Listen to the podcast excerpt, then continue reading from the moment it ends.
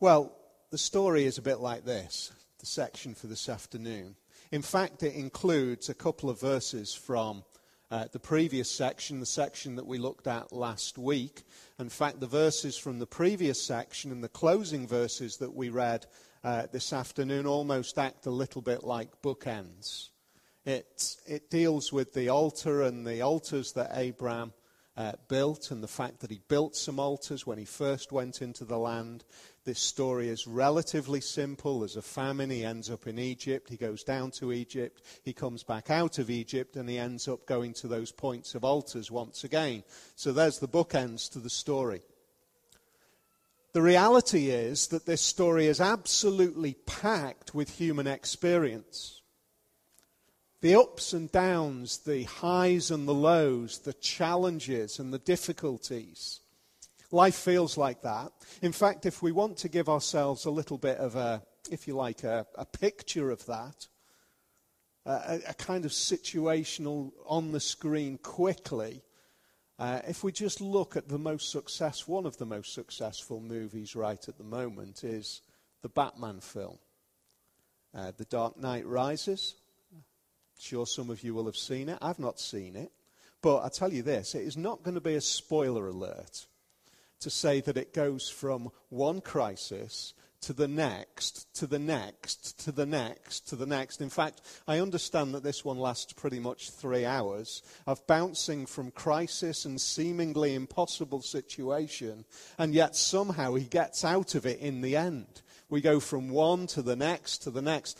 I, I, if, if I've really upset you with the storyline, um, you've obviously not seen any of the other movies, because it's absolutely the same pattern consistently. It's just one to the other. But you know, sometimes life for us feels like that, doesn't it? Doesn't it feel like that? It feels as though no sooner have we got through one issue, and we find ourselves at a point of, if you like, relative stability. We find that we've got to a point of feeling more comfortable than we once were. We look back and we see what we've just come through, and we realize, to some extent, we look back and we say, how did I get through that? We realize that for those of us who understand that God is working in our lives day by day, we see that he has been dealing in that situation and got us to this point. We feel as if we've found some stable ground, and then now we find ourselves, wham, straight back in to another situation. That is exactly what this story is like. To go back to last week, just a quick reminder, God tells Abraham to leave his family home, to leave the land and the, uh, if you like, the, the, the relative comfort of the metropolis of Haran, and to go and to live in tents in the desert. Now that's a big call. That's a massive thing that God calls him to do. Uh, and he ends up in this land, traveling from place to place. But where we saw the conclusion last week is we see a point where Abraham reaches that point of building altars. It seems as though he's reconciled himself. He's come to terms with what God has called him to do. He's building these altars, making a statement to say, this is the land that God has called me to. I believe it. I trust that call. And I found a point in life of stability and comfort that this is what I'm called to do. One sentence in our reading changes all of that. We read in the first uh, verse of our reading this afternoon, now there was a famine in the land, and Abram went down to Egypt to live there for a while because the famine was severe. We're going to look at this in three ways this afternoon. The first is disaster. The second is doubt, and the third is deliverance. The first is disaster. The reality is, God has called Abraham to leave comfort, to go into this land, a land that God has said, go into, a land which he has believed that he's found a sense of peace, a sense of comfort, a sense of stability. This is where I'm supposed to be. And then the next thing is there is a famine in the land. Now, there are some folks, as they've looked at this, they've said, well, I think there's, I think there's um, there's something of a lack of faith with Abraham, because he, he ends up going to Egypt. I don't actually believe that. I believe there is a sense of reality that we see here. God has placed him in this land, and then the next thing, we see that there is a famine which drives him out of the land that God has given him. Now that ending up in Egypt is really important. It's, it's crucially important, and we're going to see that in a few minutes. He had to end up in Egypt. But God said, go into that land, which wasn't Egypt. Doesn't it feel like that sometimes? Doesn't it feel as though I've reached a point where I know where I am, and then the next thing, it feels like the wheel has fallen off? One little verse there is filled with human experience, a famine in the land. I reckon that, that if Abraham was anything like me, and because he's just a normal guy, I'm, I'm convinced that he is just like me, and probably just like you as well, he'd be asking the kind of questions, what's gone on here? What are you doing to me? I, I, I was, wasn't I called to go into this land? And now I'm out of it. Now I have no choice. The right, the reality of the situation is that it's Egypt or die. That's the reality. It's Egypt or die. The famine in the land is severe. He has to leave. And yet God has said, this is where you're to be. I think there's a massive amount in that sense of disaster that we can understand. If we've got on the one side, we've got this idea that God has put him in the land, and then on the other side, we find out that God is driving him out of the land because of this famine, does that mean that either of those are wrong? Has God placed him there? Yes. Is God allowing the situation to drive him out of the land? Yes. Therefore, it tells us three things. It tells us this. Number one, and maybe we can relate to some of these, or rather grab a hold of them in our understanding of our own life experience. Number one, it's this. If we understand clearly that we are heading in a particular direction and then it all falls apart, it does not mean necessarily that we have misunderstood God's hand in a situation. It does not mean that. How many times do we find that we have uh, a feeling, an experience in our in our day-to-day dealings? I, I've, I've sought to be faithful in this way. I've sought to follow God's guidance in this way, and then the wheel has fallen off in life. Therefore, I've got this tendency to think that I must have misunderstood what God said. God, Abraham did not misunderstood, un, understand what God said. It was absolutely clear. We read it. Leave there and go there. You didn't misunderstand that, Abraham. The fact that you are now facing famine and it's Egypt or die does not mean that you misunderstood it. Number one. Secondly, as we see it unfold, the disaster does not mean that God has deserted you. Man, do we need to understand that?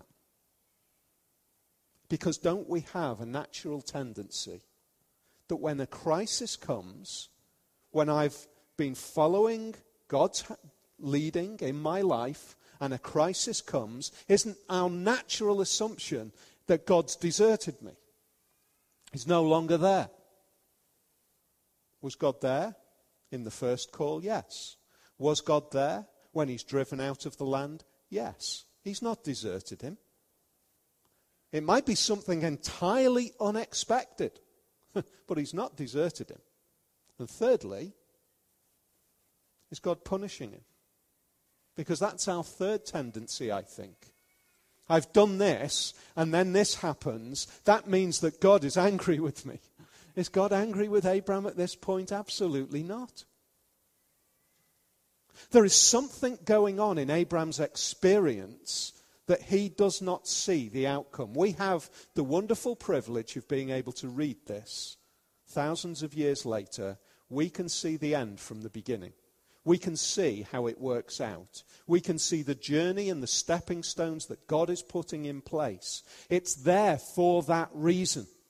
It's there for us to be able to see in the experiences of this man when he couldn't see what was going to happen in the next months and the next years. We can, so that we can know that the God who told him to go there has not deserted him, is not punishing him, and he hasn't misunderstood what God has said. You know what? Our experience in the twenty-first century can so often be just like this. We head off in a particular direction because we know that God is with us.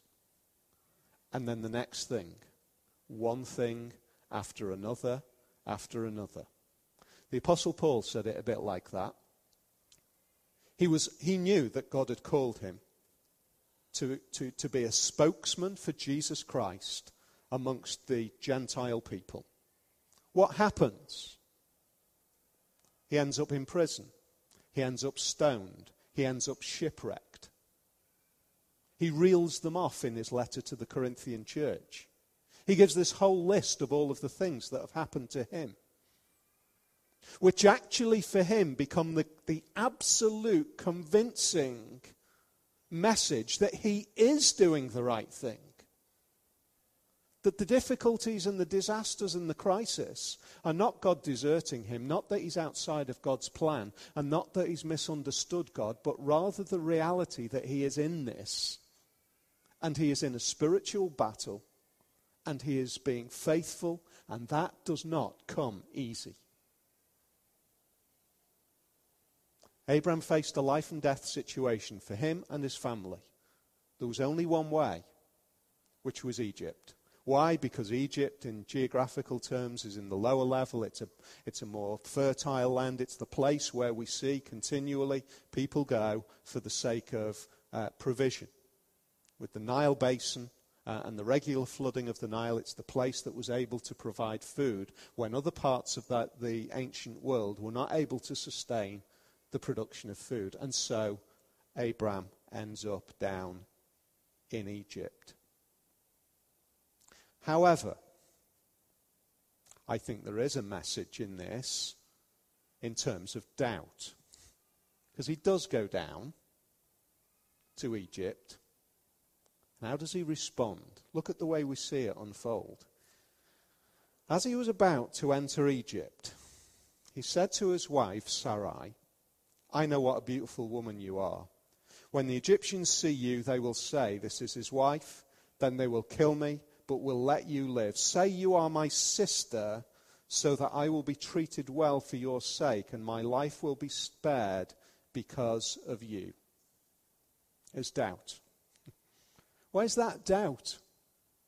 It's doubt because God has already said, "From you and from your wife Sarai, I am going to create a great nation."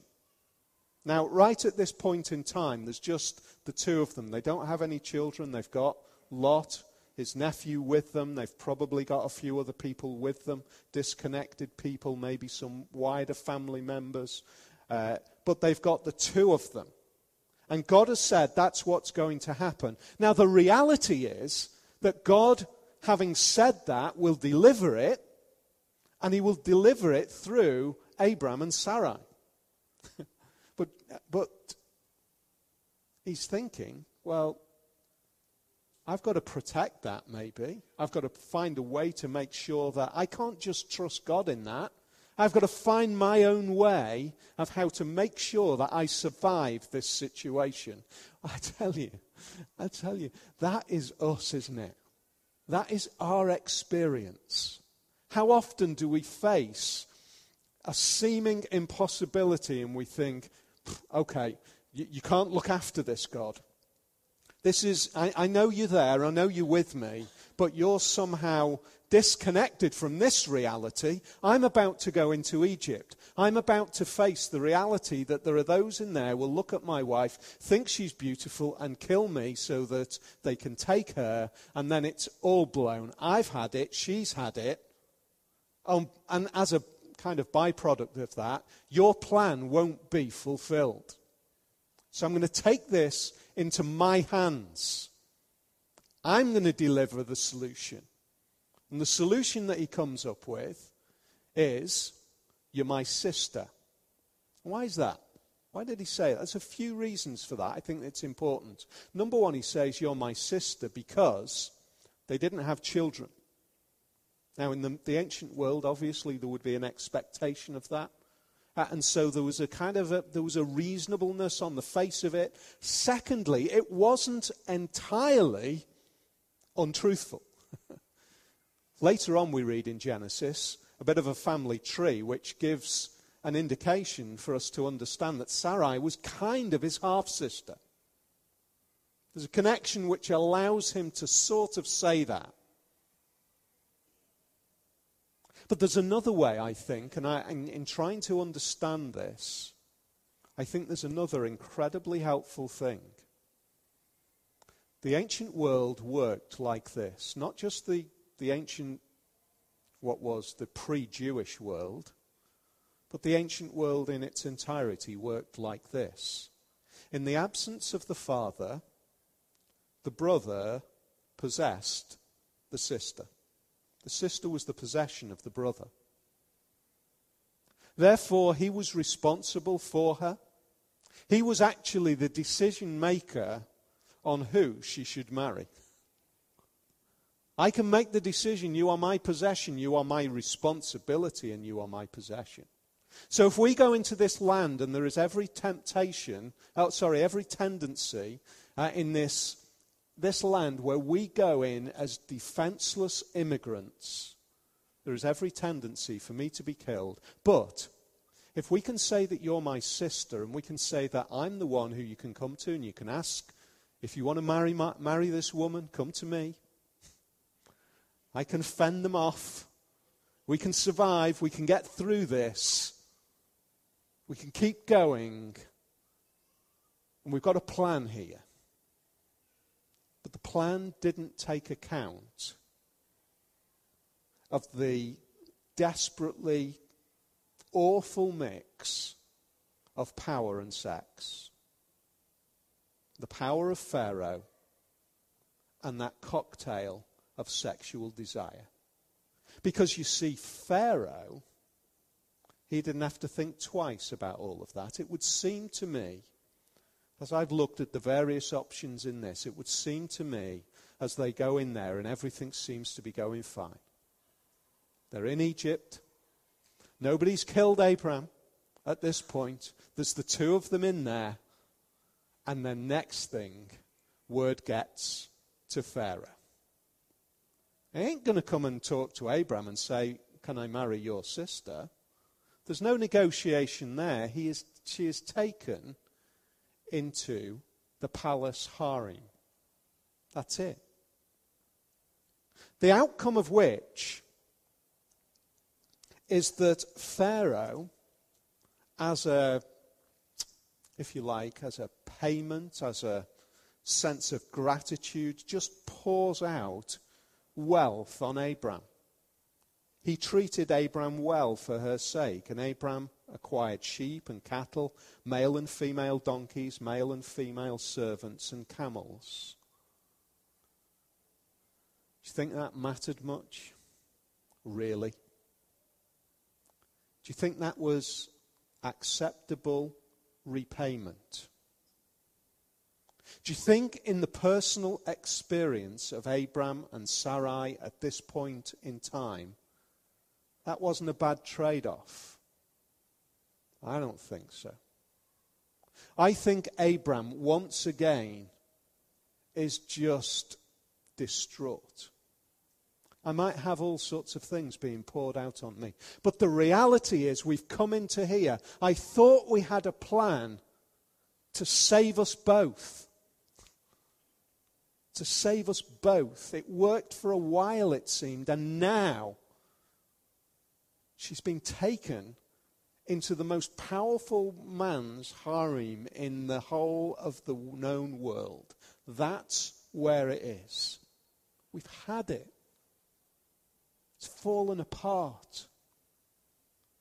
If, if the famine was bringing them down to this level of experience, a level where they thought they'd reached the bottom, a level where they thought it can't get any worse than this. They go into Egypt, then this is just taking it to another level altogether. This is worse than they could ever thought possible. The worst that they could imagine is that Abraham would have died and Sarai would have been taken by somebody. They had a plan for that. They didn't have a plan for the emotional ripping apart that came from his wife being taken and being used by Pharaoh. Doubt. The decision in the face of doubt to work it out for myself, to put a plan in place to defend myself against that doubt, results in a crisis. And I would say that our experience so often matches that, doesn't it?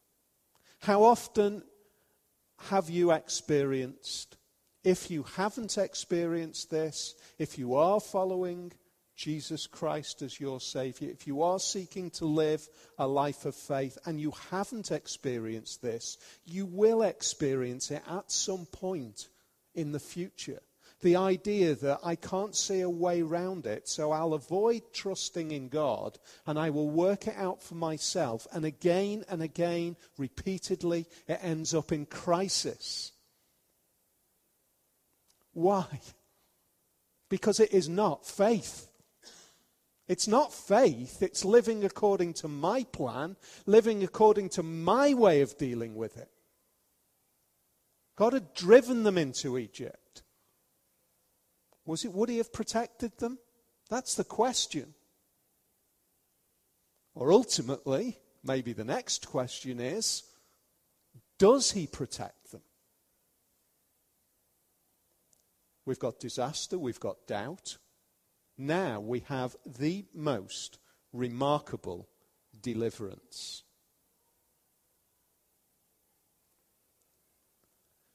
The Lord inflicted serious diseases on Pharaoh and his household because of Abram's wife, Sarai. So Pharaoh summoned Abram. What have you done to me?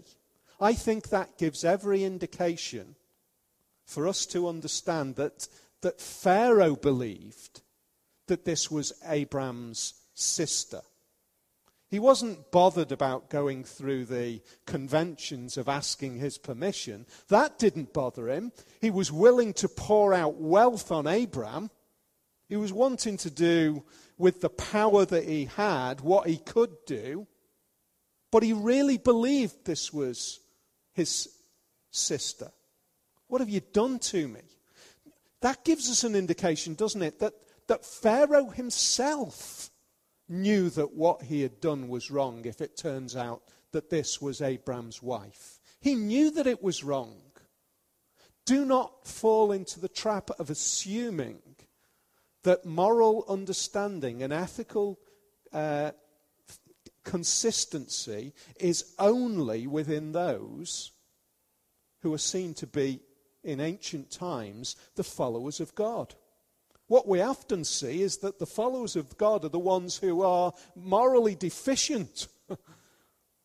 And it's the ones who are not the followers of God who have an understanding of moral and ethical demands. That's exactly what we see here. But the great thing is that even though there is that imbalance, God still has his hand on Abram and Sarai. Isn't that remarkable? Wouldn't you think in human terms, Abram, you've blown it. You've just blown it. You don't deserve to be looked after. But God's made his promises. And our unfaithfulness and the fact that we blow it is not going to detract or knock him off course in fulfilling his promises. I think that is incredibly important for you and me today. How often do we find ourselves in this situation just like Abram? I've tried to do it my way. I'm in absolute crisis. Has God, are God's promises still there for me? Are they still there? Do they still mean the same, or have I just done things which has created a barrier for God to ever bless me again? No.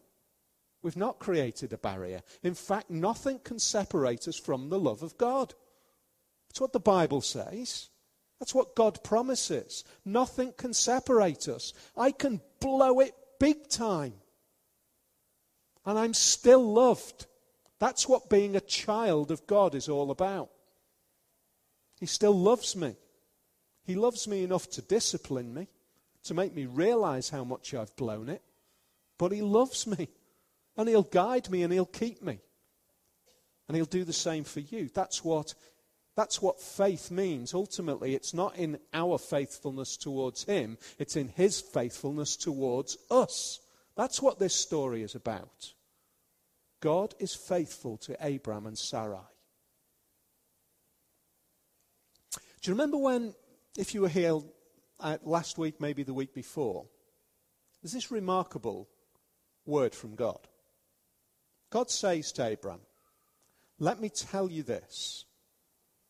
I will bless those who bless you. And whoever curses you, I will curse. And all peoples on earth will be blessed through you. That is the, an amazing statement. God is saying, through you, through your developing family, through your kingdom that will come, and ultimately through your seed, which is Jesus, I will bless this world. You are to be the conduit for my blessing. But I tell you what, if anybody challenges you, if anybody offends you, it's like they're offending me. I will protect you. I will curse those who curse you. In other words, God is kind of saying it's like this. I want you to be such a display of me that if people stand in your way, they know that they're standing in my way. And that's exactly what God does with Pharaoh. Exactly. Exactly what God does. He fulfills his promise to curse those who curse him. You've done something terrible, Pharaoh. You might not have even realized it, but it's a bad thing. And I'll make it clear for you that you've done a bad thing, so that you will understand that you are coming face to face with God. Now, what does Pharaoh do? He understands that. He gets that. He sees that there is something greater working in this situation. Because he summons Abram, and he understands that the disease and the, the serious disease that is afflicting him and his family is as a result of his misdemeanor with the wife of Abram. He's angry with Abram because he was deceived, but he knows that the wrong, the moral, ethical wrong of what he has done towards Sarai has resulted in this. But he also knows that if that's happened, something remarkable has gone on, hasn't it? Something super, supernatural has gone on. Why would it be that my household is afflicted because of what I have morally done? Abram wasn't there when it happened. What Pharaoh got was that there is something bigger going on here. Because what he didn't do is bring Abram to his court and say, look what you've done. My judgment is that I will kill you. Because that's exactly what he could have done. He could have said, the decision is that because you deceived me, I will kill you. And I'll kill Sarai as well. But he understood there was a greater power going on here. There was a greater authority that was going on. And so he said, go. Go. Just go. And what happens? He left. Sent him out. Banished him from his presence. Gave orders from Abram to, uh, to his men. And they sent him on his way with his wife and everything he had. Isn't that amazing? He didn't even strip him of the possessions. Isn't that incredible? In a sense, In a sense, God fulfills precisely what he said in that promise.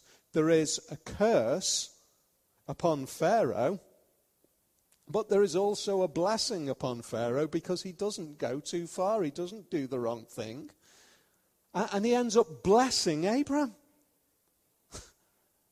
This is, this is a remarkable story. Who's in control? Who's setting the agenda? Abraham goes in, he tells lies, he gets found out by the most powerful man in the whole of the world at the time, and he ends up leaving with more possessions than he could ever have imagined. That should not happen in human terms, does it?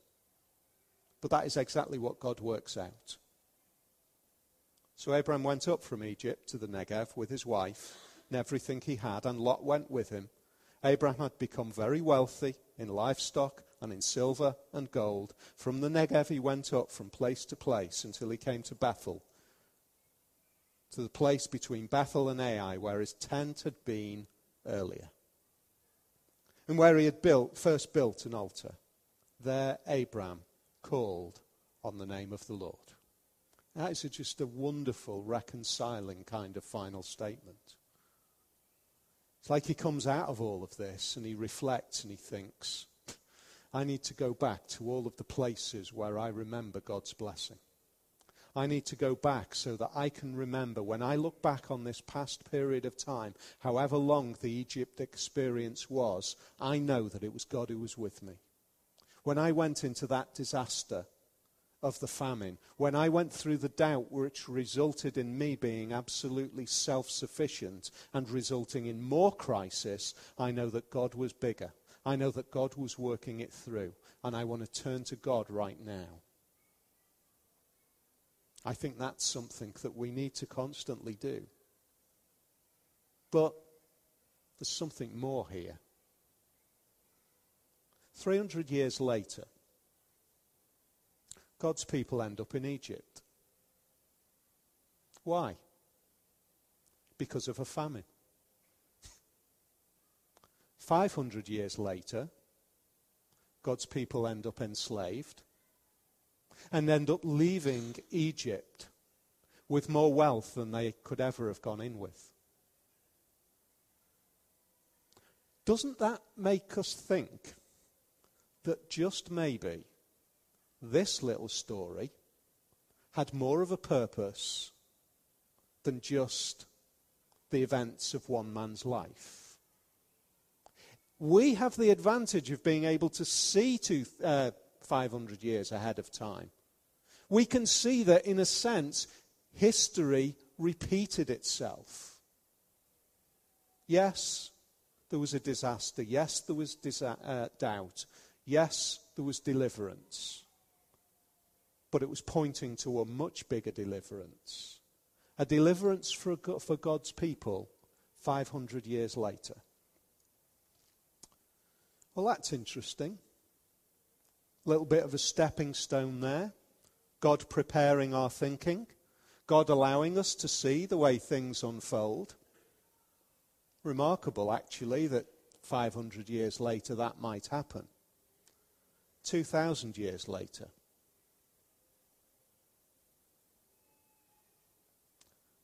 A tiny baby is facing absolute death. The same kind of death as a famine. The same kind of assurance of death as a famine.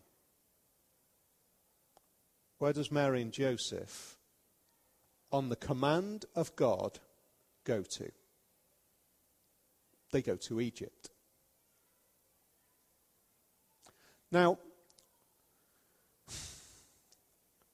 if we've got our heads around this, are we beginning to see that well, the way God works with us is he says, now listen to me.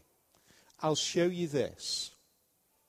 It won't be perfect. It'll just be about a man who goes down into Egypt. But then I'll show you this. It will be, it'll be a bit bigger, actually.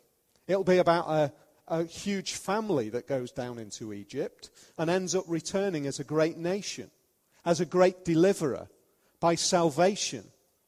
Now let me show you all of that for the sake of this two thousand years later, because the greatest deliverer, the one who goes down into, the, into Egypt with the weakness of a baby, couldn't be weaker, couldn't be more threatened, ends up returning from Egypt to be the greatest deliverer. A greater deliverer than Abraham, a greater deliverer than the people of God, the greatest deliverer. He becomes the fulfillment of the promise earlier on, where God says, whoever blesses you, I will bless. Whoever curses you, I will curse. And you will be a blessing to the whole of the world. It's rooted in Egypt and the coming out of Egypt, and the fact that Jesus ended up in Egypt so that he could come out and be the greatest deliverer. So that you and I can see that the fact that Herod got angry in Jerusalem when the wise men said that Jesus was born down there, when he got angry about that, was once again not outside of God's purpose, was once again not outside of God's hand. two thousand years, creating a story step by step, piece by piece, every scene becoming bigger and bigger, so that the ultimate scene becomes the ultimate deliverer. The salvation, not just for a nation, but for the world. I think that's remarkable. And it's rooted in the fact that God is faithful. God is delivering his promises. And for you and for me today, the salvation of Jesus is not dependent on us doing all of the things right. Just like Abraham, God saved him when he messed up. And God saves us when we mess up. Isn't that remarkable? What ultimately was it that Abraham expresses as he comes back out into the land and goes to Bethel and Ai? He says this, I'm trusting you. I'm going to go through peaks and troughs and ups and downs, and I'm going to mess up, but I want to just put another stake in the ground. I trust what you've said. I trust your word. We're going to sing a closing song. And the words are really poignant when it comes to this. I'm trusting in your word, trusting in your cross, trusting in your blood and all your faithfulness, for your power at work in me is changing me. This little excerpt for Abraham does what? It changes it just a little bit more. Strips him of his dependence just a little bit more, so that he places more dependence in the God who loves him.